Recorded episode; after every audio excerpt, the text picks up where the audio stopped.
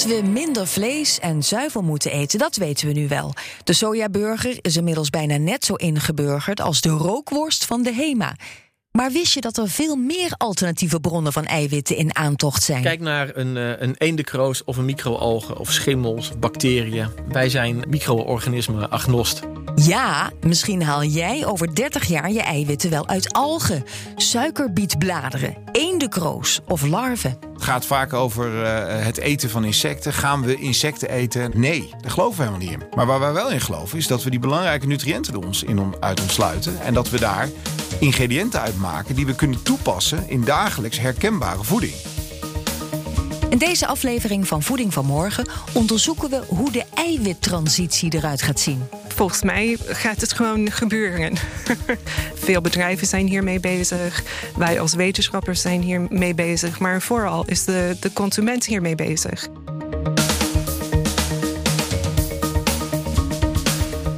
Leven we dadelijk in een wereld waarin we dierlijke eiwitten helemaal niets meer nodig hebben?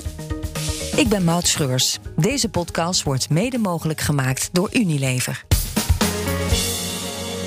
Voor we van start gaan met de eiwittransitie, eerst een mini-college eiwitten. Of proteïne, zoals ze ook worden genoemd.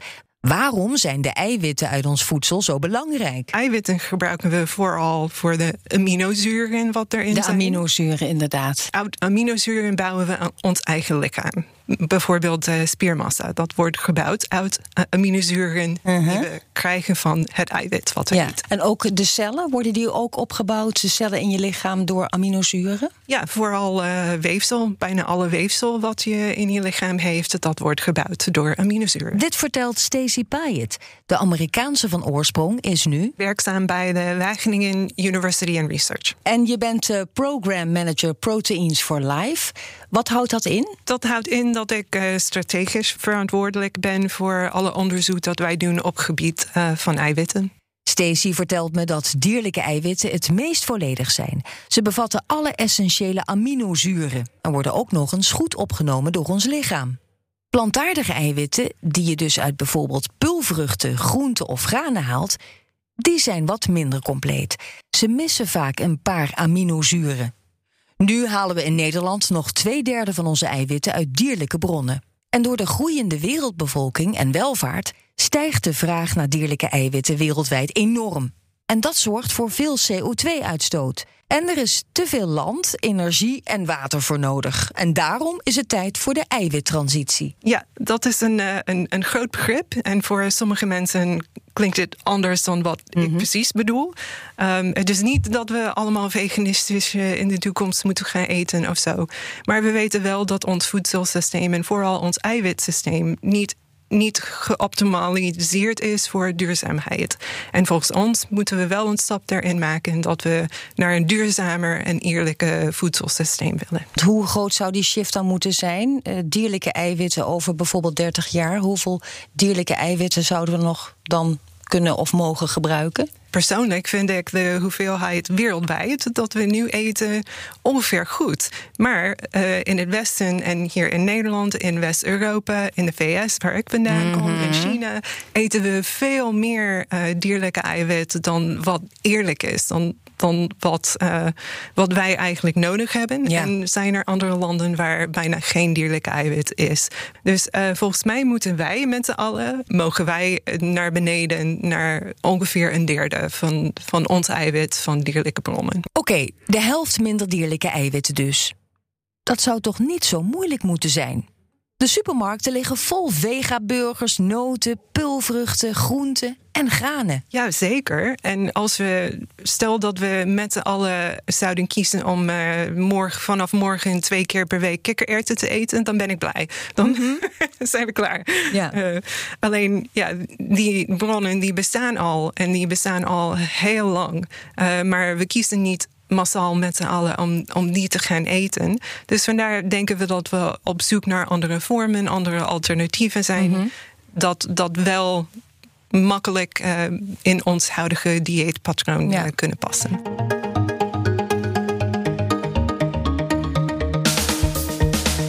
Op zoek dus naar alternatieve bronnen van eiwit. We lopen eerst de hele menukaart af. Daarna hebben we het over de hobbels die nog genomen moeten worden voordat deze eiwitbronnen net zo mainstream zijn als je eitje of je stukje vlees. Bovenaan het menu pronken natuurlijk de insecten, al jaren bejubeld als nieuwe proteïnebom. Tom Moorman is directeur van Protifarm. Wij kweken een, uh, een kever, de Alphitobius diaperinus. Dat is de Oftewel? wetenschappelijke naam, de buffalo-kever. En wij oogsten uiteindelijk uh, de larven van deze, uh, van deze kever. Net als andere insecten is de buffalo-kever een efficiënt diertje. Plantaardige eiwitten die die binnenkrijgt uit voer, zet die om in dierlijk eiwit. Daarover zo meer. Maar Tom wil meteen iets rechtzetten. En dat is tot nu toe ook het grote probleem geweest. Bij, het gaat heel vaak over insecten en gaan we insecten eten? Nee, dat gaan we niet. Maar wat dan wel? Wat wij eigenlijk doen is, uh, um, nou, wij, wij, oogsten die, uh, die larven. En uh, vervolgens gaan we die net als bij normale traditionele dierhouderijen... worden de dieren op een zo diervriendelijk mogelijke manier afgedood. En daarna omsluiten we nutriënten. en maken we eigenlijk verschillende soorten ingrediënten. Nou, waar wij als bedrijf voor gekozen hebben, is dat we heel duidelijk technisch functionele ingrediënten willen maken. Zoals? Dus, zoals bijvoorbeeld, nou, wij maken oplosbaar eiwitconcentraat. Ja, dus, dus, uh, dus een poeder wat, uh, wat, wat, wat kan oplossen in een shake. Uh, tot 80% eiwit. ja, daar zitten nog meer nutriënten. Maar eiwit is op dat moment het belangrijkste nutriënt. Uh, maar we maken bijvoorbeeld ook uh, getextureerde eiwitten. Dus uh, er zit een structuur en binding, zodat je daar bijvoorbeeld vleesvervangers van kan maken. En in die zin doen we niet zo heel veel anders dan dat we eigenlijk ook met plantaardige of anderlijke dierlijke bronnen doen. Ook daar verwerken we die eerst tot ingrediënten. Ingrediënten die we als, als, als waar we wat mee kunnen in de voedingsindustrie, waar we iets herkenbaars van kunnen maken. Iets van wat wij als consument herkennen en wat we lekker vinden. Dat doen we met, uh, nou, ik noem maar wat, als je sojabonen bekijkt. Ja, ik denk niet dat er heel veel consumenten zijn die kunnen vertellen hoe een sojaboon of plant eruit ziet. Maar ze drinken het, ze eten het en daar doen we hetzelfde. Is de kwaliteit van het eiwit uit de larven net zo hoog als dat van vlees? Als de eiwitten uit vlees? Ja, het is een volledig uh, amine, het bevat het volledige aminozuurprofiel uh, wat wij als mensen ook, ook nodig hebben. Uh, we, we, spreken vaak over de negen essentiële aminozuren, waaruit uh, eiwitten zijn, zijn opgebouwd. En, uh, en ons insect bevat al die essentiële aminozuren. Uh, maar dan gaat het vervolgens nog over hoe goed is jouw lichaam in staat om die uh, aminozuren uh, echt om te zetten. En nou ja, daar bijvoorbeeld spiermassa uit, uit op te bouwen. Om het op te nemen bedoel je? Ja, ja, nou ja, Daar, daar hebben we onderzoek naar gedaan. En we weten dat we op, het, op hetzelfde niveau zitten als, als melkeiwitten. En dat wordt toch een beetje als, ehm, als de holy grail beschouwd. Mm. Zeer hoge kwaliteit En uh, ja, wij kunnen ons, en dat weten we dus uit, uit, uit uh, wetenschappelijke studies die gedaan zijn op mensen. De insecten van Moorman zijn ook nog eens super duurzaam. Ze hebben weinig land en water nodig en ze leven op resten van planten die niet kunnen worden verwerkt voor menselijke consumptie. Zijstromen van de voedingsindustrie dus. Die zijstromen bieden nog meer kansen. Ja, wij kweken in Nederland uh, heel veel suikerbieten. En die zijn bedoeld om, om suiker te produceren. Mm -hmm. Maar in de blad van een suikerbiet zit ook wel eiwit. Okay. En die eiwit is heel nutritioneel heel goed, maar ook functioneel heel ja. goed. We kunnen best wel goede uh, yoghurt van maken, bijvoorbeeld. Want dat blad wordt nu nog weggegooid, denk ik, hè? Het wordt op het, op het veld gelaten. Ja, op het veld gelaten. De suikerbiet ja. wordt gebruikt en het blad ligt op het veld. Ja, ja precies. En ook interessant vind ik de microbiële eiwitten. Dat denk aan bacteriën, gisten, dit soort organismen. Die kunnen ook heel efficiënt uh, eiwit produceren. En daar zag ook onze volgende spreker kansen liggen. Als je op een verjaardag moet uitleggen wat jullie maken, wat zeg je dan?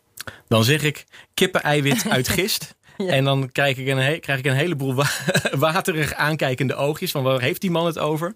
En dan leg ik het uit. Eigenlijk proberen we dus gewoon het kippen-eiwit uit de waardeketen te halen. En dat doen wij door gist te gebruiken als grondstof. Mijn naam is Corjan van den Berg. Ik ben uh, van huis uit onderzoeker. Uh, in de biotechnologie. Maar tegenwoordig heb ik mijn eigen bedrijf, Fumi Ingredients. En daar ontwikkelen wij ehm, eiwitten die eh, gemaakt worden uit micro-organismen. Oké, gist en dan naar een eiwit. Ja. Hoe, gaat, hoe, hoe, hoe gaat dat dan? Wat ja, dat is natuurlijk dan? wel een beetje het geheim van de smid. Mhm. Maar als je, als je een, een- laten we zeggen, conceptueel bekijkt, dan zijn die gistcellen zijn allemaal microscopisch kleine ballonnetjes. En daar zitten allerlei ingrediënten in waarin wij geïnteresseerd zijn. En wat wij dus doen, is wij maken die ballonnetjes kapot. En we gaan heel selectief dus de eh, ingrediënten daaruit vissen. En als we dat op een bepaalde manier doen, dan kunnen wij dus zien van... oké, dit eiwit wat we nu hier hebben... dat gedraagt zich dus heel erg als kippeneiwit. Maar waarom juist kippeneiwit? Nou, wij, wij zien eigenlijk dat je het overal kwijt kan. Als je nu gaat naar, kijkt in waar zit dat kippeneiwit in, in, de- in de super... Hè, dan kom je heel vaak bij, eh, hoe raar het ook klinkt, bij vleesvervangers uit. Eh, maar ook bij bakkerijproducten. Maar het zit ook in allerlei sauzen. Hè. Denk aan eh, salades, mayo, mayonaise. Daar komt het overal in terecht. En wij zien dus dat het ingrediënt wat wij dus nu maken... ja, dat kan je daar ook precies in kwijt. Dus ook in de vleesvervangers, ook in de bakkerijproducten. Ja, want Eh. het is heel gewild, hè? Waarom is dat? Omdat wij dus zien dat dus eigenlijk de hele wereld... alle grote multinationals, SME's, alles... iedereen wil naar plantaardige ingrediënten toe. En wat zien we nu? Eigenlijk is kip en eiwit de laatste grote horde... die genomen moet worden voor een heleboel producten... om het volledig plantaardig te maken. Goed, we hebben nu insecten, zijstromen en microbiële eiwitten gehad. Maar er is nog meer. We duiken het water in voor zeewier en eendekroos. Ik had er nog nooit van gehoord. Is dat niet dat groene spul uit de vijver? Ja, klopt. Het is het, eh, het groene blaadje wat Ja? eh, in een vijver eh, groeit. En we hebben, dat vind ik superleuk, we hebben een kookboek uit, uit het begin van de, van de eh, 20e eeuw gevonden. Waarin een recept voor eendekroos staat. Oh ja? Of waterlinzen mag je het ook noemen. Dus dat, dat vind ik super interessant. Het groeit ook heel snel. Eén plantje maakt dan twee plantjes, dus exponentieel eh, groei. Eh, en heeft een hoge eiwitgehalte voor een plant eh, heel hoog. En hoe zit het met algen? Want algen, daar zitten ook eiwitten in, hè? Klopt, ja, algen zijn eh, ook wel super interessant, want we kunnen algen efficiënt laten groeien. Ze Ja. hebben niet zoveel nodig, een beetje water, een paar nutriënten en, en licht. Dus algen zijn makkelijk te kweken. In algen zitten ook eiwit, maar ook soms interessante eh, vetten. Bijvoorbeeld de omega-3's kunnen we van algen krijgen. Eh, maar ja, met algen is het wat moeilijker om ze te verwerken. Voor ons lichaam is het, eh, is het minder verteerbaar. En daardoor moeten we het eiwit daaruit extraheren. Willen we het verteerbaar laten worden voor de mens. En dat is, is nog steeds eh, een beetje een hobbel. Het zijn niet alleen maar technische hobbels die alternatieve eiwitbronnen nog moeten nemen. Die alternatieve eiwitbronnen, die zijn wij mee bezig om ze te ontdekken. Maar het is best wel een klusje om tussen het ontdekken en, en het in de supermarkt eh, laten aanwezig zijn. Eh, je moet heel goed over nadenken van hoe kunnen we het verwerken. En daarna moet, moet iedereen, van de boer tot het verwerker, tot het eh, bedrijf dat het voedsel maakt, moet iedereen samenwerken om het tot een grootschalige iets eh, op te schalen. En dat kost wel tijd en investering. En dan is er nog die ene grote logge hobbel. Nou, waar we nu tegenaan lopen is wetgeving. En dat is dan eh, Europese wetgeving. Want voordat je een voedingsmiddelen-ingrediënt op de markt mag brengen in Europa, heb je goedkeuring nodig. Ja. En dat kan, kan vertraging opleveren. Eh, Als die wetgevingen niet zo zijn, dan, eh, dan, dan zouden we bij wijze van misschien nu al willen beginnen met de bouw van de fabriek. Dat maakt het wel eens lastig. Hè? Als je dat vergelijkt met, eh, met bijvoorbeeld eh, de, de data en de big tech. eh, ehm, eh, die, die liepen natuurlijk altijd heel erg voor op, op, op wetgeving. Maar werden daar in, in, in de eerste ontwikkeling niet door belemmerd. En eigenlijk rent de wetgever daar nu achteraan en probeert dat nu te reguleren. Eh, maar die hebben wel enorm die, die, ehm, eh, die, die, die groei daardoor eh, onbelemmerd zo'n beetje kunnen doormaken. En dat is natuurlijk hier het probleem. Ja. Wij lopen ook heel ver voor op wetgeving. Maar wij kunnen niet ongelimiteerd maar doen wat we willen. En terecht overigens. Je moet erop En die wetgever die gaat op de rem staan. En die zegt, oh, we gaan eerst alles even goed bekijken. En eh, ja, eh, daar goedkeuring voor geven. En dan kun je pas verder. En dat is natuurlijk ja, in de snelheid die wij graag willen maken. En, en helaas de traagheid vanuit onder andere eh, ja, de Europese wetgeving. Is dat voor ons wel een, eh, een hobbel die we moeten nemen. En dan is er nog het puntje van consumentenacceptatie. Want mij krijg je niet, uh, ja, als ik denk aan een kever, uh, larven. I don't know. Ik weet het niet. Nee, nee, nee. En dat is, uh, ja, dat is heel herkenbaar. En uh, ik, ik denk dat het wel. We zien natuurlijk wel dat dat ook wel een beetje met, uh, met gewenning. En uh, we zien dat bij jongere generaties al veel makkelijker is. Maar nogmaals, je moet afstappen van dat beeld. En je moet veel meer je, je hebt belangrijke nutriënten en die heb je ontsloten uit iets. En daar heb je een poedertje van gemaakt of een, of een, of een getextureerd product. Dat is niet zo spannend. En als je dat vergelijkt met, nou ja, ik denk dat de meeste mensen. Niet willen weten hoe onze dierlijke uh, eiwitten uiteindelijk uh, nou ja, getransformeerd worden tot. Uh, ja, bijvoorbeeld een frikandel, je wil niet weten hoe die gemaakt worden. Ja, maar bijvoorbeeld ook collageen is een, is een vrij populair, populair eiwit. Ja, dat wordt wel gemaakt van uitgekookte beenderen en botten van, mm -hmm. van die. Ik denk niet dat heel veel mensen daar heel vrolijk van worden. Nee, nee. En het is niet voor niks dat we hele grote stukken van die keten bewust nooit zien. En hoe groot is de kans dat over 30 jaar deze producten heel gewoon zijn in de winkel? Dat je de winkel binnenloopt, dat in elke categorie vind je producten gemaakt van vervangende eiwitten of uh, alternatieve eiwitten? Ja, volgens mij wordt gaat het gewoon gebeuren. dus ik ben vrij zeker van dat het, uh, dat het, uh, um, dat het gewoon komt. veel bedrijven zijn hiermee bezig. Wij als wetenschappers zijn hier mee bezig, maar vooral is de, de consument hiermee bezig. Um, de, de consument wil graag plantaardige op opties. Dus volgens mij gaat het gewoon gebeuren. En het kan best snel met nieuwe voedsel.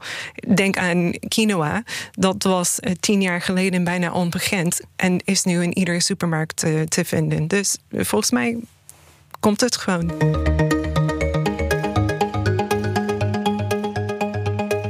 Naar het jaar 2050, bijna 30 jaar vanaf nu. Welke eiwitten liggen er dan op ons bord en zijn dierlijke eiwitten nog wel nodig?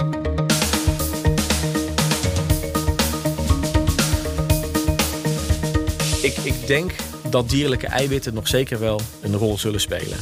De vraag is, hoe groot zal die rol zijn? Ik vermoed eerlijk gezegd dat dan 90% zal, zou kunnen afnemen. Dus dat het echt een, een, echt een echt dat we echt 90% minder vlees eten. Ten opzichte van nu. En dat het dan echt een luxe product is.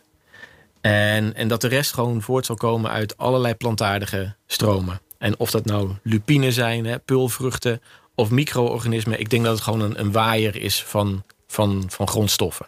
En dat vind ik eigenlijk ook wel een fijne gedachte. Want ik moet er ook niet aan denken dat ik alleen maar pulvruchten of alleen maar gist of, alleen, maar kevers. ja, alleen maar kevers. het moet een, een, een, een, divers palet zijn van, uh, van, uh, van stromen. Het wordt en en dus.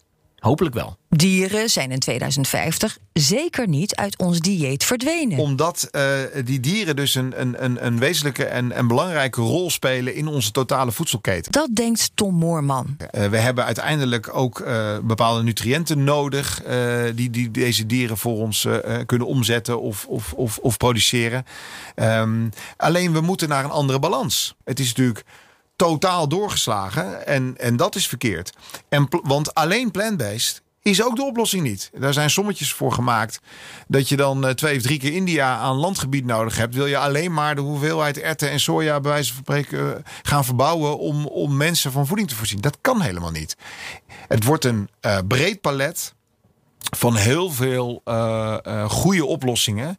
En uh, juist door middel van samenwerking en, voor, en door consumenten te helpen en herkenbare en lekkere producten te maken, gaan we daar met z'n allen absoluut in slagen. En daar is ook ruimte voor fermentatie, voor, voor producten als eendekroos, voor lab-grown meat. Er komen zoveel fantastische, fantastische dingen aan. Krijgt Stacey Payet het laatste woord? Wat ligt er in 2050 op ons bord? Uh, dus wel dieren, maar dan minder dieren. Iets meer groenten en, en granen op het bord. Dat is ook wel gezond ja. en past in een gezond voedselpatroon. En dan ook die andere nieuwe eiwitbronnen erbij. Mm -hmm. Een combinatie dus en en. Ja, lekker gevarieerd. Een bonte mix aan eiwitbronnen ligt dus voor ons in het verschiet. Maar volgend jaar gooi je ze nog niet in je supermarktkar. Er is nog veel geld en tijd nodig voordat alternatieve eiwitbronnen echt breed toegankelijk zijn. Kun je niet meer wachten? Je hoorde het net. Eendekroos is al ruim voorhanden in de vijver in je buurt. Smaakte deze podcast nou naar meer? Je vindt de andere afleveringen van Voeding van Morgen op bnr.nl, in de BNR-app of ieder ander platform waar je podcast luistert.